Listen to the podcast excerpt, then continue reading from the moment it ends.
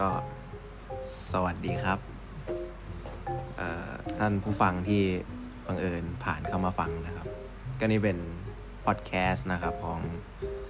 นักศึกษานะครับสองคนนะครับ มีผมเอิร์ธนะครับ เป็นผู้ดำเนินรายการแล้วก็มี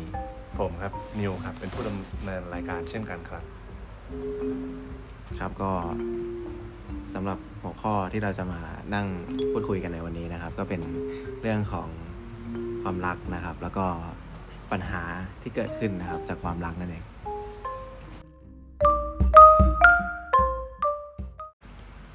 เราก็พอเราพูดถึงเรื่องความรักเนี่ยหลายคนที่ฟังอยู่นะครับ ก็อาจจะสงสัยว่าความรักเนี่ยมันคืออะไรใช่ไหมครับ อืมสำหรับคุณนิวนี่ความรักคืออะไร เอ่อสำหรับผมนะครับผมจะดูจากเอ่อพจนานุกรม ฉบับ ราชบัณฑิตยสถานนะครับ โดยเขาให้นิยามความรักว่า เป็นคำกริยานะครับ ที่หมายถึงมีใจผูกพันด้วยความห่วงใย มีใจผูกพันด้วยความเสน่หาครับ มีใจผูกพันฉันชู้สาว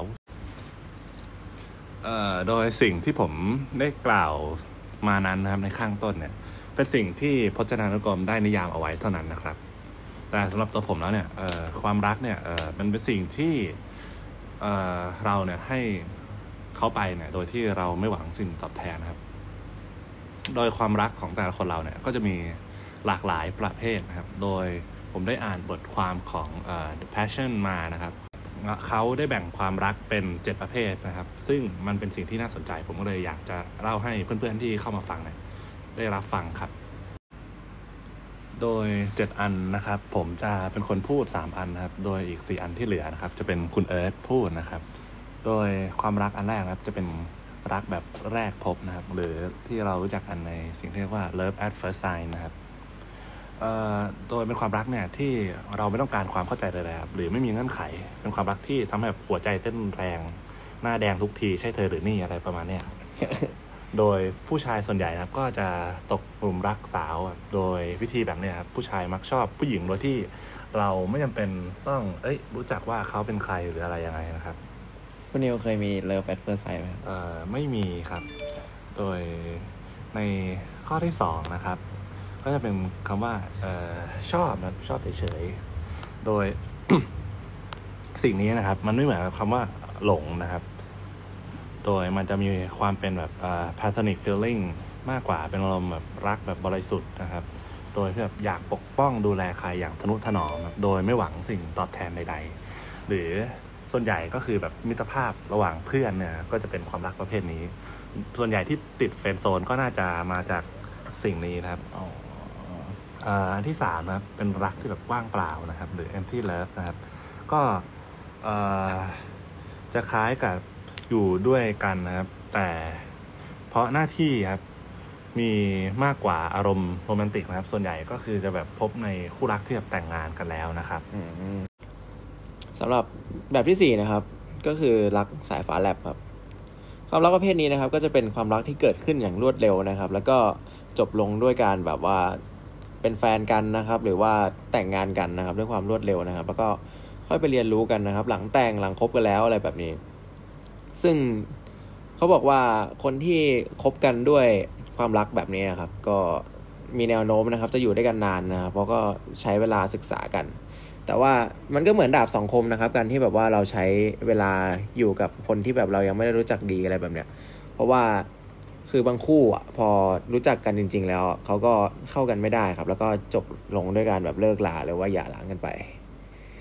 ต่อไปแบบที่ห้าครับก็เลยเป็นความรักหวานแหววนะครับ หรือว่าโรแมนติกเลิฟนะครับโรแมนติกเลิฟเนี่ยเขาบอกว่าเป็นการที่เรารักกันนะครับ โดยที่ปราศจากพันธสัญญาครับ ก็คือมันจะกลายเป็นความรักนะครับ ที่เรามานั่งโฟกัสกับปัจจุบันอะแบบว่าไม่ต้องมานั่งพูดว่าเออพรุ่งนี้เราจะมีกันไหมปีจะต่อไปไปทำอย่างนู้นอย่างนี้ด้วยกันนะ แต่ว่าโฟกัสว่าในวันวันนั้นนะครับ เราจะทำอะไรกันบ้าง เราจะอยู่ด้วยกันยังไง เราจะกินอะไร เราจะไปไหนด้วยกัน มันจะเป็นความรักที่เป็นรูปเป็นร่างมากกว่า ที่จะมานั่งพะวงว่าในอนาคตเรายังจะมีคนคนนี้อยู่ข้างๆไหมอะไรแบบนี้ครับ แบบที่ 6 นะครับ รักแบบเห็นอกเห็นใจกัน